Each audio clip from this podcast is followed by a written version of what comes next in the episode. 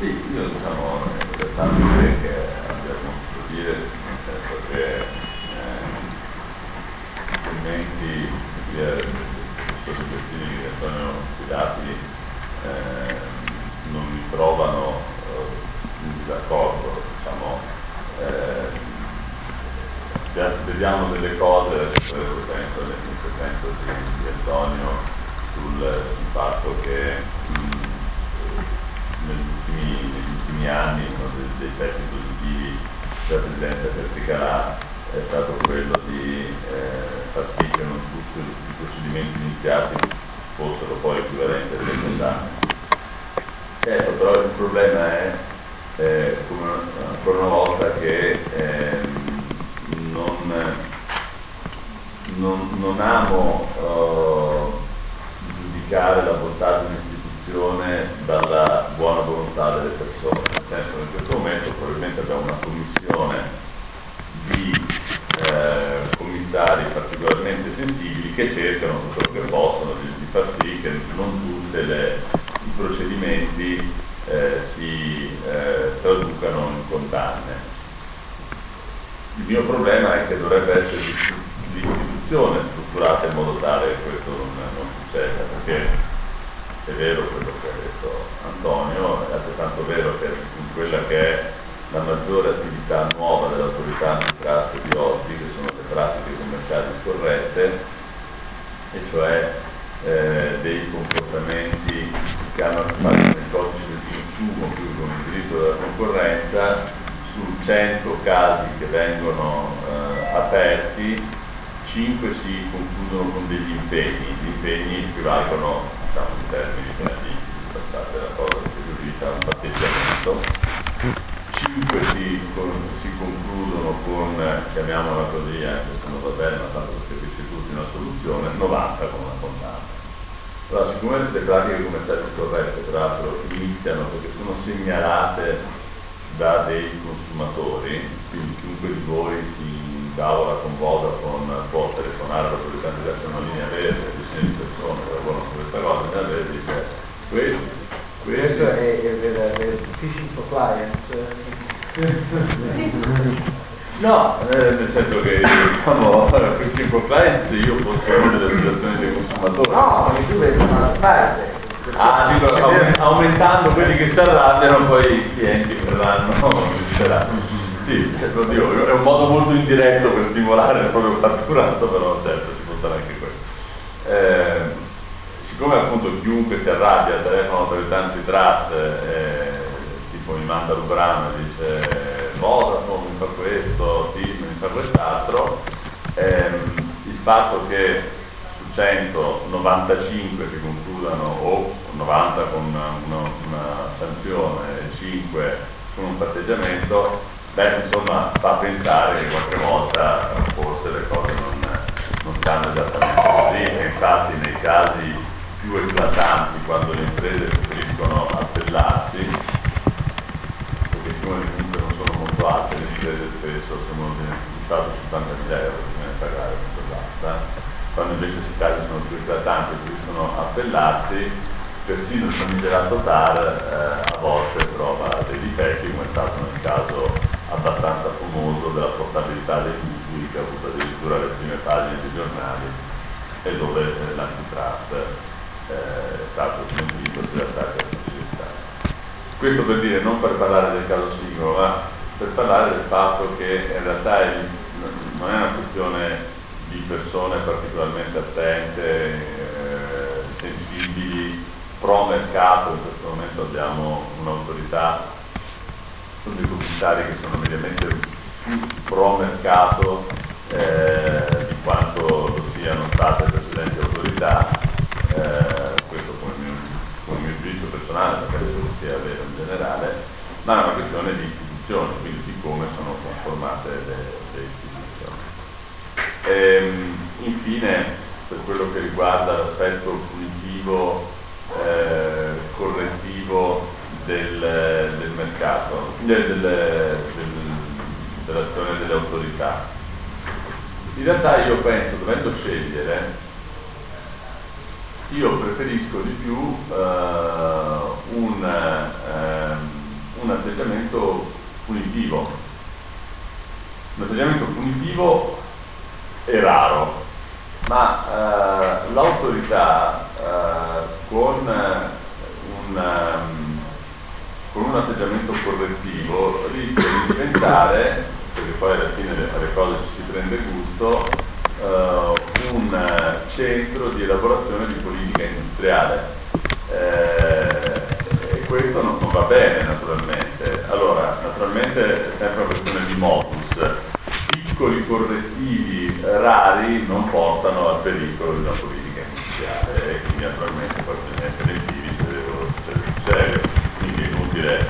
eh, angosciarsi tanto se i correttivi sono eh, rari e non troppo intrusivi. Ma naturalmente non c'è alcuna garanzia che sia così, invece eh,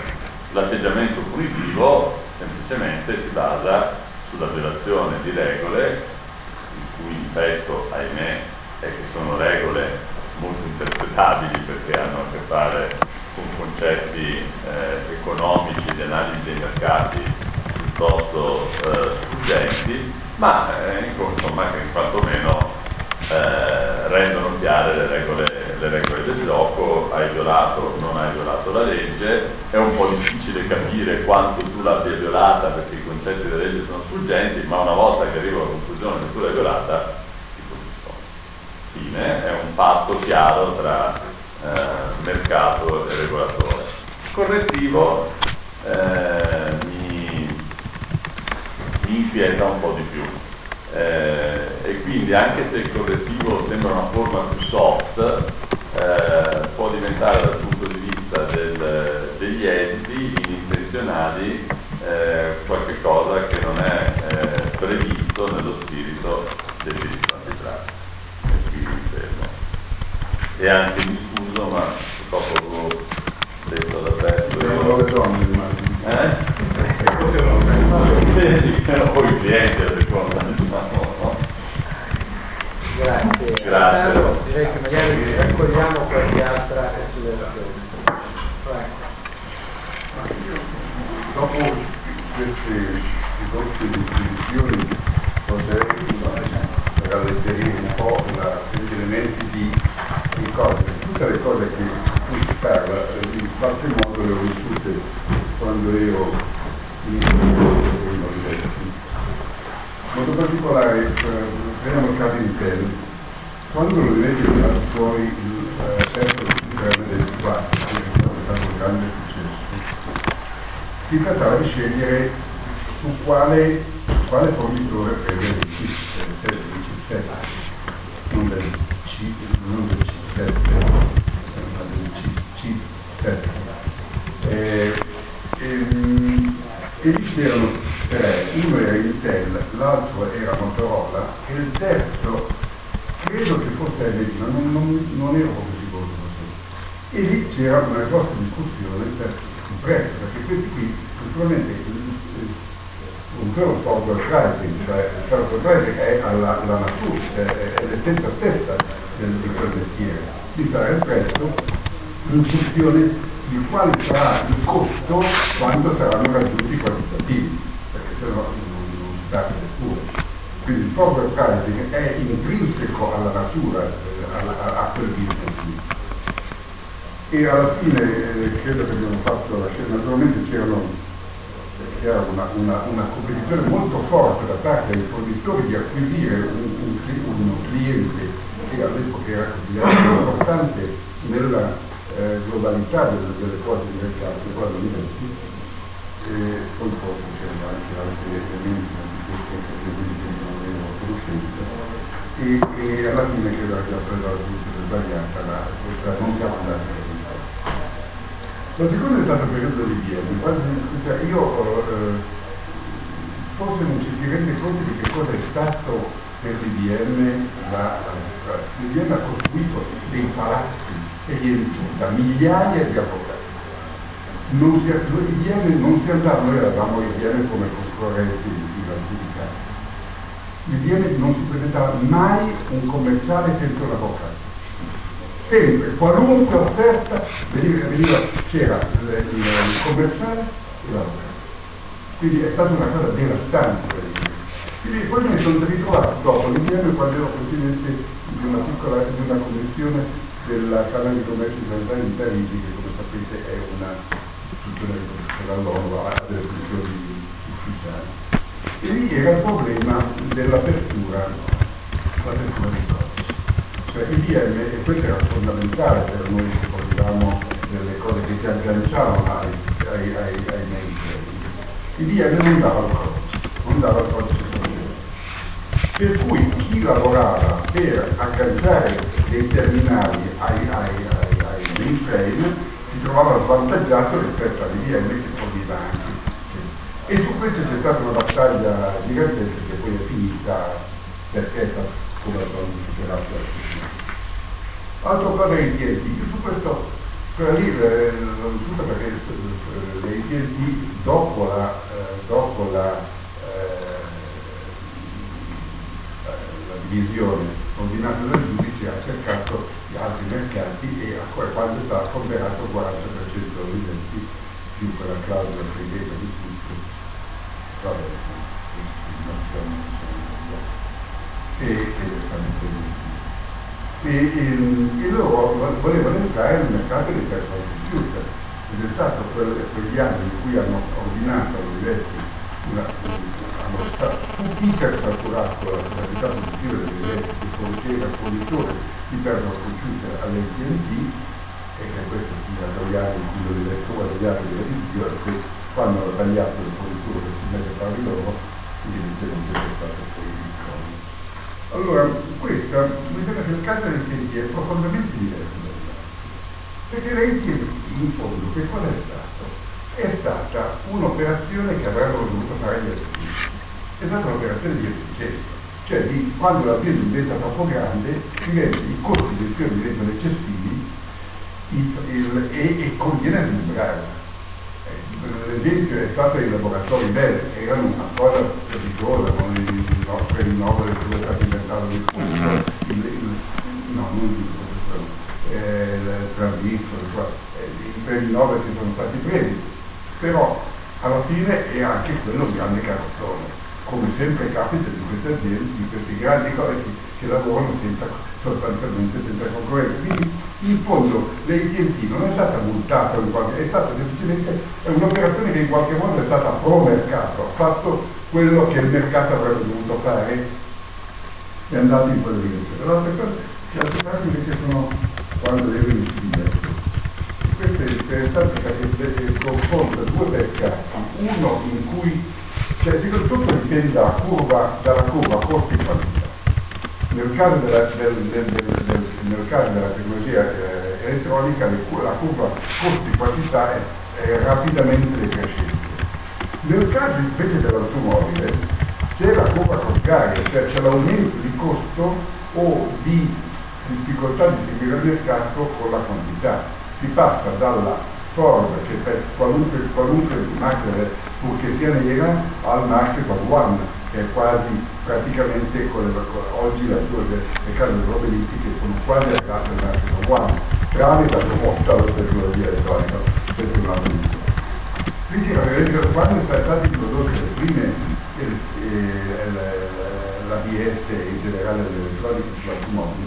la, la Bosch aveva una posizione eh, di prima, era prima, era, e la Bosch determinava il successo delle case automobilistiche a seconda se non aveva una produzione sufficiente per rifornire tutti e quindi se dava alla Volkswagen aveva successo una macchina Volkswagen, se le dava alla Fiat aveva successo una macchina Fiat. Quindi lì era una, era una, una situazione anche questa in qualche modo di di posizione dominante, dove Bosch non ha nessun interesse a mantenerlo, cioè sì, a mantenerla, ma avrebbe avuto interesse a rifornire tutti, ma in realtà le scelte che faceva e ovviamente lì entravano diversi fattori, fattori nazionali, fattori di. E eh, a proposito sempre della, dell'antifrode mi ricordo di una, di una, di una, eh, discussione che abbiamo avuto presente tra Farelli che era dell'auto e io che ero fornitore dei componenti e lui diceva ma tu mi devi dare i filtri olio al prezzo variabile al costo variabile. Perché tu, io, io ti do la quantità e quindi con quella quantità tu mi devi dare un prezzo, scusate, con quella quantità mi devi dare un prezzo che corrisponda al tuo costo variabile, perché io ti do la base. Poi quando vai a vendere fuori, allora agli altri sarà il prezzo, il prezzo generale. E questo veniva detto apertamente in discussioni aperte, forse non so se No, io credo che da questo punto di vista, io tendo a vedere con queste eh, esperienze qui, io tendo un po' a vedere la, la, la, più come dinamica delle strutture di impresa, di come la tecnologia in senso lato, quindi comprendendo la tecnologia anche la tecnologia della distribuzione, la tecnologia del marketing, ha influenza sulla struttura di impresa, sulla dimensione di impresa in cui quindi, in questo, questa è la dinamica vera, in cui l'antitrust è uno degli attori che contribuiscono a fare controllo, l'ambiente in cui questa, queste dinamiche operano. Uno degli attori. L'altro importantissimo attore, essendo sindacato, che è quello che ha il monopolio della, è il monopolio del lavoro. Ora, se lui prende, perché si è parlato di questo, ma uh, due, o tre giorni fa lo dirette sul Financial Times, Simone Leggi, ma c'è un articolo interessante, sull'industria dei container. L'industria dei container che è stata inventata in America e che per motivi sindacali ha beneficiato tutti tramite l'America che oggi nell'industria dello shipping è il 28 posto, hanno perso completamente il mercato e hanno perso anche il mercato dei porti in parte. Per cui ecco, questo mi sembra che in realtà ci sono delle dinamiche vere che sono endogene all'industria, che della tecnologia, sostanzialmente eh, technology driven, che vanno, che determinano la struttura di impresa, la dimensione di impresa e, e l'ambiente competitivo. Ci sono anche degli altri attori che lo, che lo determinano, uno di questi è l'antitrust, ma secondo me ancora molto più importante mi spiace per finale. Beh, insomma, c'è sempre poi quando esci lì potrebbe andare alla alla circa. Sì, ma. Prego. Sì, volevo, volevo fare due osservazioni su da, da Pilati. Molto interessante questa cosa della finestra temporale ridotta del dominio nei mercati innovativi e quindi eh, il fatto che poi possano essere attaccati da, mercati, da, da nuovi dominanti di nuovi mercati contigui, però a questo punto, giusto per chiudere la riflessione, mi sembra che si ponga un problema abbastanza rilevante sulla determinazione del mercato alla base, visti i tempi poi di una decisione, anche i tempi veloci di una decisione antitrust, sto riferendo ad esempio a Google, quello, quello eh, sarà nei prossimi quello che sta già succedendo perché l'attacco è già in eh, questo va alla base proprio della, base della normativa antitrust, no? perché non riusciamo più a determinare bene un mercato, visto che il mercato diventa dinamico e se una, un fascicolo viene aperto su quel mercato lì poi difficilmente poi chiaramente si può assestare, però eh, è come se una cosa dovrebbe avere diciamo, l'autorità un approccio molto dinamico su, su, su questa. È interessante insomma, sia una riflessione che dovremmo portarci. L'altra cosa invece su, mi spiace scendere un po', era sulla la riflessione che faceva su uh, le due competenze ormai parallele dell'autorità italiana sul, sul, sull'antitrust, sulle pratiche commerciali scorrette e no, anche perché siamo stati noi a aver fatto quella segnalazione su, su, sulla portabilità dei mutui che lui citava, ehm, tra sono abbastanza d'accordo per assurdo sul fatto che ehm, la, la, il rischio di deriva di andare più sulle pratiche commerciali scorrette che non sul, sul profilo antitrust rischia di delimitare eh, l'approccio benefico sul mercato e quindi alla, a valle sul consumatore se ci si concentra più sul, sulle pratiche commerciali scorrette, perché le pratiche commerciali scorrette una volta decisa si delimita quella lesione puntuale di quell'impresa. Per- la faccio breve, nel, nel caso del- della portabilità dei mutui, la segnalazione che era stata fatta all'autorità era sia sotto il profilo antitrust che, si- che su- sotto il profilo delle pratiche commerciali scorrette. Ovviamente non c'era la pistola fumante per cui anche se era un settore di mercato che non se ne salvava una dal nostro punto di vista delle banche in quel comportamento, secondo noi c'era anche un profilo antitrust. L'autorità ha portato avanti la, la questione delle pratiche commerciali, ora non ce di cosa, ma bisognerebbe anche andare a leggere poi cosa, cosa- perché è stato ribaltato, alzare, no? in realtà nella sentenza non si dice che non c'erano queste cose, si dice solo che c'era una legge un po', eh, un po' non chiara, diciamo, in qualche maniera. Eh, e poi anche alla fine i, i risultati forse ci hanno dato ragione perché adesso a Dio la portabilità dei mutui si può fare, no? quindi forse avevano in qualche modo ragione. Tuttavia approcciare con lo strumento antitrust queste- questi comportamenti comunque di settore potrebbe continuare a portare un maggiore beneficio all'efficienza del mercato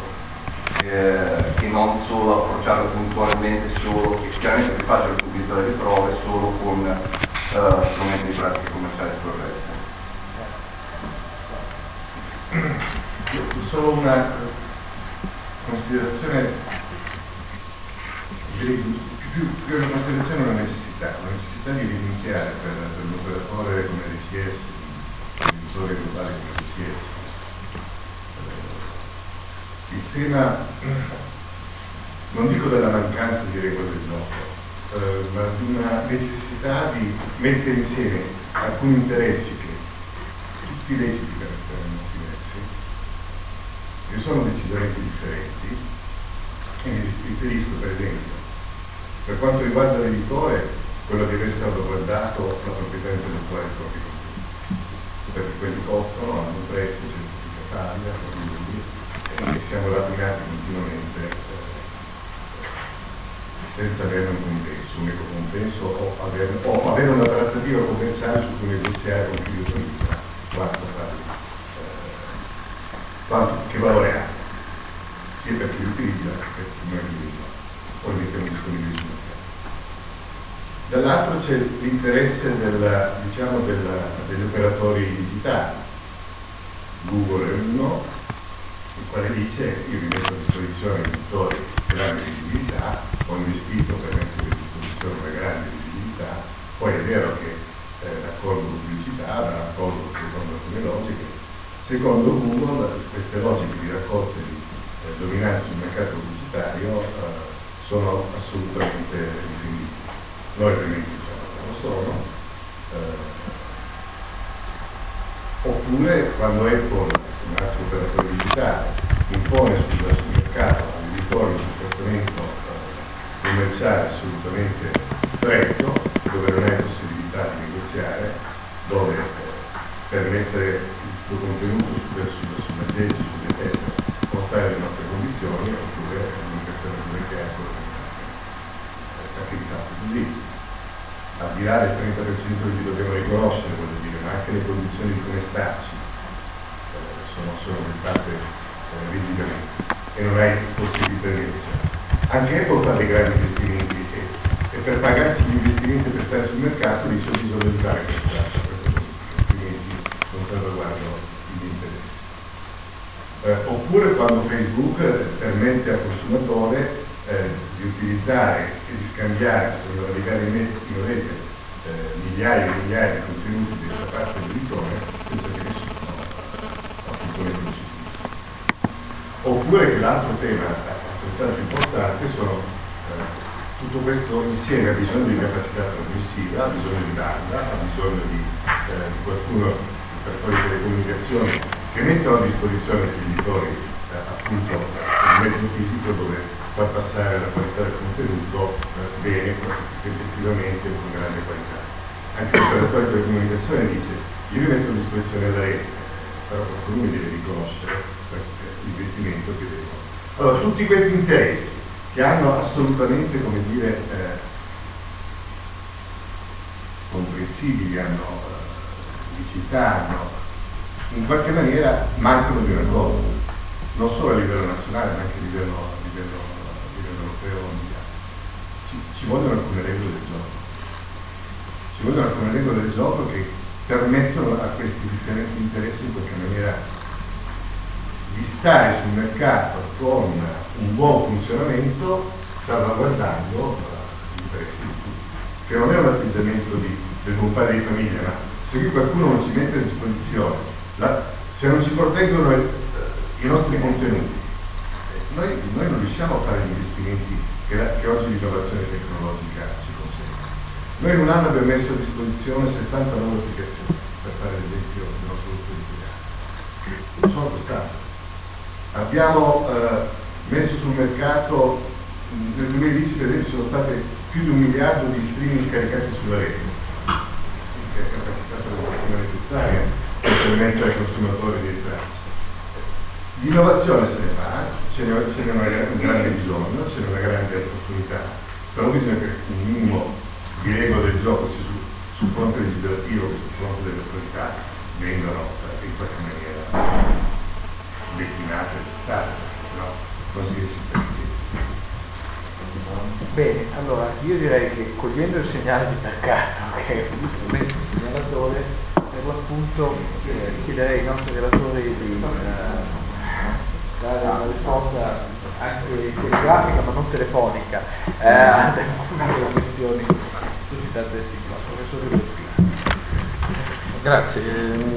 vorrei siamo sempre alla struttura dei costi. Sì, sì. No, vorrei toccare alcuni punti, se ho, se ho qualche minuto. Il primo mi, riguarda la politica dell'autorità sulle pratiche commerciali scorrette che è stata rievocata da Alessandro De Nicola. E, vorrei dire due, due, cose. Da un lato che in linea di massima credo che sia da approvare l'attenzione dedicata a questa a questa normativa e sia da considerare non un capitolo estraneo alla, alla politica di concorrenza in generale, perché la materia delle pratiche commerciali scorrette tutela un valore, un meccanismo di funzionamento dei mercati, la libertà di scelta del consumatore, che è assolutamente essenziale, cioè senza libertà di scelta del consumatore non ci sarebbe giustificazione stessa dell'economia dei mercati. Se se i beni venissero allocati non perché c'è un bisogno delle persone insindacabili di acquistarli ma per altri meccanismi, è tutto, è tutto il, il, castello sul quale stiamo ragionando che non avrebbe fondamento. Quindi c'è un continuum a, mio avviso tra la politica delle pratiche commerciali scorrette e quella, e quella del, e la politica antitrust grande come sul e la, anche qui le, l'evoluzione di questi tre anni, perché di tre anni si tratta, è molto, molto interessante. Ho, ho, ho, dovuto fare per ragioni professionali esame degli interventi sul settore più bersagliato, quello delle telecomunicazioni. E, quindi i, i, dati sono estremamente interessanti, non solo alcune pratiche sono state stroncate, diciamo anche la sinergia con il Devo suscita poi una reazione in questo caso credo tutto sommato virtuosa eh, ma anche la politica dell'antitrust si è modificata proprio in questo settore di punto. I dati del 2010 presentano 22 condanne, 17 accettazioni di impegni e, una soluzione. Quindi i dati non sono 90, 95, ma proprio nel settore di punto sono ben diversi. Cioè si è creato un meccanismo di dialogo con le imprese, credo, uh, piuttosto, piuttosto virtuoso. Mentre non è sembra condivisibile un altro punto, di, forse è troppo tecnico, qui ce n'era di, di Nicola, dice il tale condanna eh, l'autorità per i suoi provvedimenti anche in questa materia. E, no, mentre per l'antitrust grande, tra virgolette, il tale è arrivato ormai al 25%, che è un livello elevato, non basso. Nelle pratiche commerciali scorrette respinge sempre, no, perché sembrano bagatelle, 50.000 euro. Il caso delle banche, la motivazione è alquanto discutibile. Chiusa, eh, chiusa, la parentesi, la seconda osservazione la, la vorrei fare sul, sul, tema di fondo che è stato rievocato da, da Nicola e, e, da, e da Mazzone, quale, sul quale mi permetto di tornare qui un attimo. Credo che noi siamo condizionati come mille cose inconsapevolmente dalla storia delle idee in cui siamo, ci siamo formati, no? E quindi quando eh, viene Nicola fatto una frase che mi ha fatto impressione alla fine, lo spirito del diritto antitrust. Possiamo usare questa espressione, lo spirito dell'identità. Santo, o profano, che, che, sia, non esiste esiste una storia delle norme sul monopolio visto come un diritto contro il contro il giusto prezzo. Ecco, eh, volere oggi considerare eh, preferibile nell'interesse il buon funzionamento dell'interesse generale, diciamo questo, questo, termine, una visione primitiva dell'abilità non ha senso. Ecco, quale sarebbe il bene giuridico tutelato? Avremmo bisogno di norme certe come quelle che nella Rex Iulia del Annone in tutte le infinite leggi si pensava potessero essere costruite intorno ai comportamenti moralmente riprovevoli di incetta di beni per alzare, i prezzi. Questa era l'idea di fondo. Quali certezze oggi noi abbiamo sulle di tasse? Nessuna eh, comprese le, le, le, compresi gli accordi di prezzo in qualche caso possono essere, possono essere valutati in, ma, in, maniera positiva in termini di efficienza. Quindi se non abbiamo certezza sulle fattispecie come possiamo ritenere, ritenere accettabile oggi nel XXI secolo la visione punitiva del, del diritto antitrust, invece riteniamo che sia opportuno inter- intervenire con norme a maglie larghissime. Quindi o lo si abolisce del tutto oppure bisogna chiarire qual è eh, il modo efficiente e accettabile di intervento amministrativo di un'autorità di. Io ho detto una cosa molto interessante, Mazzone, quando noi parliamo di intervento amministrativo, subito arriviamo ad, un'altra, ad un'altra, un altro possibile esito che forse è anche più pericoloso da un certo punto di vista, cioè quello di intendere eh, l'intervento amministrativo come intervento discrezionale, un intervento discrezionale in senso, in senso forte, no? L'intervento discrezionale vero, è un intervento in cui l'autorità amministrativa in concreto sacrifica questi interessi e ne tutela altri, come quando si, si fa un piano regolatore e diversi Ora, questo tipo di, di, di, intervento che può portare a, a soluzioni che nella, nella storia dell'entità sono state legittimate da una certa visione dei mercati che era quella proprio dello Sherman Act originario, no? e, e, e, poi si è perpetuata, una visione pluralistica, cioè, è, è un, diciamo, un, filone secondario della storia dell'antitrust, proprio per cui la, la, sua funzione sarebbe quella di far sì che i mercati siano sempre strutturati in maniera tale che sia garantita la presenza di più operatori. Ecco, eh, questa visione è al di fuori delle norme attuali, degli scopi attuali della politica della concorrenza, però certamente può riemergere. Allora credo che sia questa visione della politica della concorrenza come tutela del pluralismo, sia l'idea dell'autorità antitrust come un'autorità avente un potere amministrativo forte, discrezionale e quindi politica industriale vadano scartate. Però è vero che riemergono e riemergono anche nella discussione giuridica. Altra cosa è invece mettere a punto dei sistemi di analisi dell'efficienza dinamica dei mercati e attribuire all'autorità antitrust un potere di intervento quando questa efficienza dinamica è al di sotto di una soglia di, di allarme. È vero che si tratta di un lavoro culturale complesso da fare, ma è anche l'unico eh, modo diciamo, oggi accettabile di eh, valutazione di quello che dovrebbe essere una corretta funzione di un'autorità antitrust. Un'ultimissima osservazione, è vero che eh, sono importanti le osservazioni finali che, che, che sentivo da parte di Cappetta in, particolare, è vero che quando noi parliamo di efficienza dinamica dei mercati, ancora anche qui ragioniamo un po' guardando i mercati del passato in cui il dinamismo si muoveva all'interno di, di, di mercati ben delimitati, mentre l'attuale frontiera, soprattutto nel terreno dell'informazione e della comunicazione, ci crea un senso di vertigine. I mercati lineari a cui eravamo abituati quelli su cui si è formata la, la giurisprudenza sugli scoppi, non è che non esistono più, continuano ad esistere, ma diventano sempre mentre si moltiplicano i, i mercati multi-sided, i mercati in cui c'è un, un, un intreccio di, di, di, di, offerte, alcune delle quali sono pagate dal consumatore, alcune sono pagate dalla pubblicità, altre non sono pagate apparentemente da nessuno, ma in realtà nessun passo è gratis, quindi andranno a gravare su qualche, su qualche altra e si creano quei fenomeni, quei fenomeni che, che ricordava Cappetta, gli over top che sono da un lato eh, Google, Facebook e via discorrendo, eh, le imprese di punta dell'innovazione anche culturale del nostro tempo e che non devono essere fermate, dall'altro lato però sicuramente sfruttano in maniera allora, parassitaria degli investimenti altrui che richiederebbero remunerazione. Ecco, che l'autorità antitrust possa essere attrezzata, e questo sicuramente sarebbe un punto enorme, possa essere in grado di intervenire su situazioni di questo tipo è probabilmente superiore a ogni umana immaginazione perché si tratta effettivamente di fare delle scelte di tipo,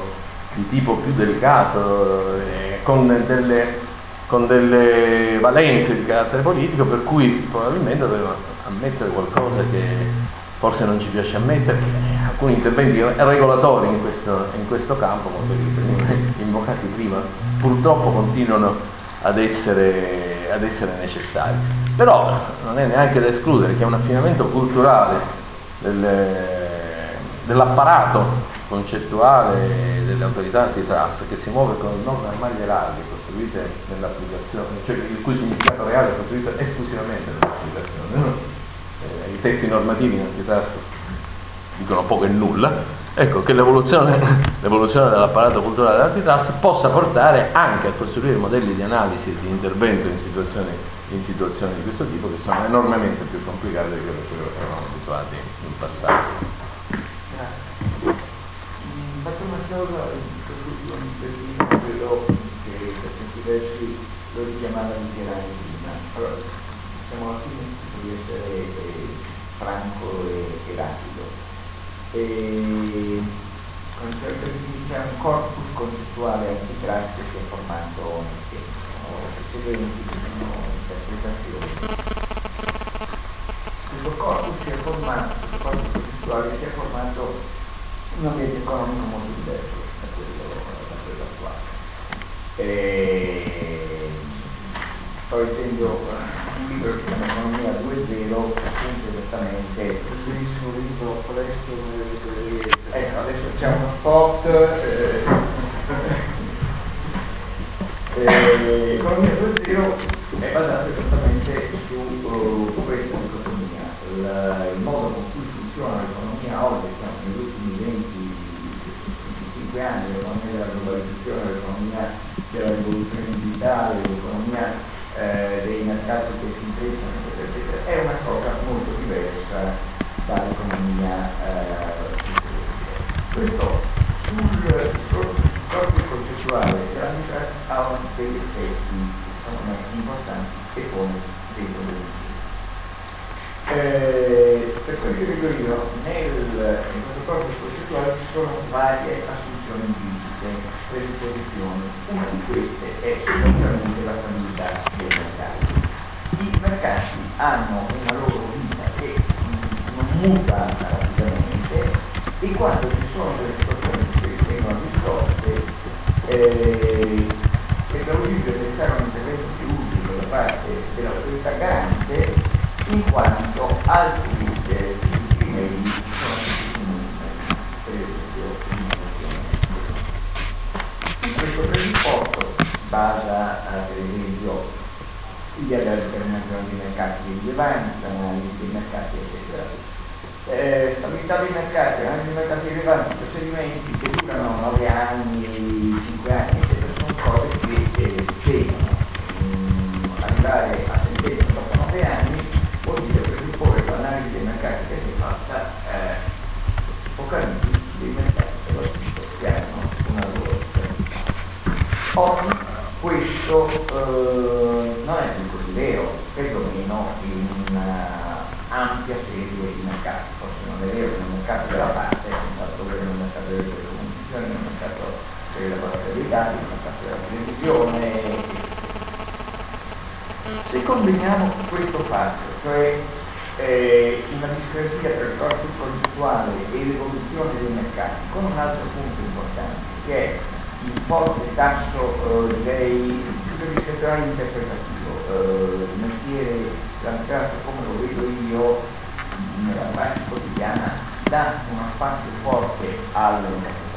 quindi ha un margine di libertà nell'utilizzo dei pochi strumenti eh, e i seguenti indici dati. Se mettiamo insieme queste due cose, come si arriva quasi naturalmente alle soglie di un rischio pesante, che è quella della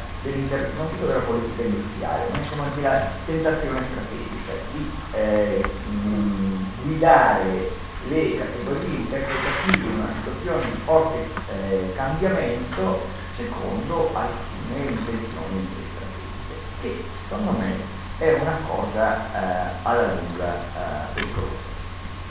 Mm, strumenti utili come quelli degli impegni accentuano questo, eh, questa tendenza. Eh, io non ho una ricetta eh, per rimediare a queste cose, dico semplicemente che bisogna fare molta attenzione, molta attenzione perché mercati che hanno la capacità, eh, capacità di medio intrinseca, che hanno una capacità di autocorrezione in tempi rapidi, come sono i mercati dell'economia 2.0, a differenza dei mercati che noi abbiamo conosciuto in passato, cambiano il senso dell'intervento amministrativo, deve essere molto più ponderato e forse molto più, eh, più soft e quindi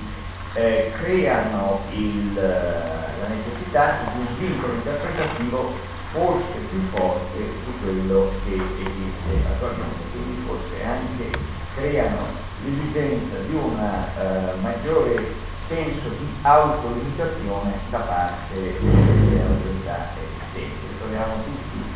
dal rapporto con l'ESCOM, i pericoli eh, delle reciproche invasioni di campo sono un fatto eh, all'ordine del giorno e non tanto per eh, desiderio di protagonismo delle singole autorità per eh, deliri di onnipotenza o cose così, ma per fatti, per fatti effettivi, le, le sovrapposizioni sono quasi scritte nelle, nelle norme. Quindi eh, un certo restraint mi sembra eh, la prima misura, eh, la prima misura eh, da adottare. Questo vuol dire una grande, una grande attenzione agli effetti. Eh, grande attenzione agli effetti vuol dire sganciarsi dall'idea del per sé e eh, valutare con molta attenzione eh, le dinamiche perlomeno di medio periodo che eh, innescano eh, alcune decisioni. Poi eh, non è che la strada sia solo sanzione, anche eh, degli interventi con le sanzioni che sono di conformazione del mercato, cioè la diffida, la diffida è un forte elemento conformante che accompagna la decisione alla sanzione. Eh, a me non risulta proprio che il per sia eh, completamente escluso. In un caso che abbiamo discusso, perché non è ancora eh, concluso, eh, c'è stato all'interno del, del, collegio un forte dibattito sulla opportunità o meno di avviare un procedimento che alla fine è stato avviato perché si è ritenuto da parte della maggioranza del collegio, che ehm, adottare determinate pratiche eh, amministrative anche se non aveva prodotto effetti, non aveva prodotto effetti pratici, eh, fosse di per sé un elemento di eh, limitazione, di restrizione eh, del mercato perché eh, era stato organizzato da queste pratiche, anche se alla fine era riuscito a portare sul mercato questo prodotto nei tempi che aveva programmato, aveva comunque subito una qualche eh, una qualche amministrazione. Allora, in per sé, cioè, in quel caso, il fatto di aver eh, introdotto alcune misure amministrative, anche non aveva prodotto effetti sul mercato, ritenuto sufficiente sulla base di comunicazione della, della Commissione per sopportare il, Quindi eh, queste sono le cose su cui io credo che dovremmo adottare un certo referenza, cioè dovremmo valutare sempre con la massima attenzione, soprattutto in caso di mercati cangianti, quali sono i possibili effetti eh, di, eh, delle misure che andiamo ad applicare e o degli effetti non siano eh, ben chiari magari a te. Grazie.